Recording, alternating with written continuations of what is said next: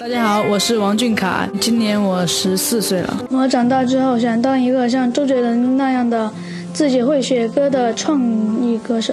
我还是觉得就是尽自己最大的努力去试试。也没有给自己设定第二条路吗？第二条路还没有想。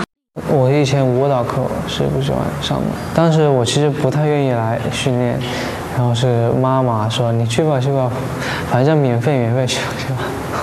混着混着走呗，老师教这个动作哦学了，然后就这样，两个小时过哦下课了下课走走走走这样。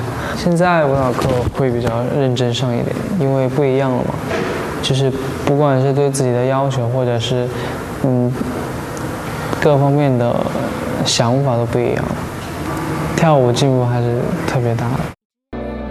我第一首听到的歌就是《我不配》，我当时可能就个六七岁吧。爸妈都不在家嘛，就一个人，还有他，他们两个就在一起听歌，就听的周董的歌，然后就觉得好好听，然后就觉得唱歌很有意思。